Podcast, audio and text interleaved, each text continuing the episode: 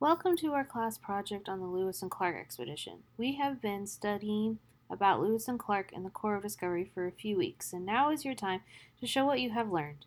You and a partner or a small group will be asked to create two slides in our class presentation on a location along the expedition route of your choosing.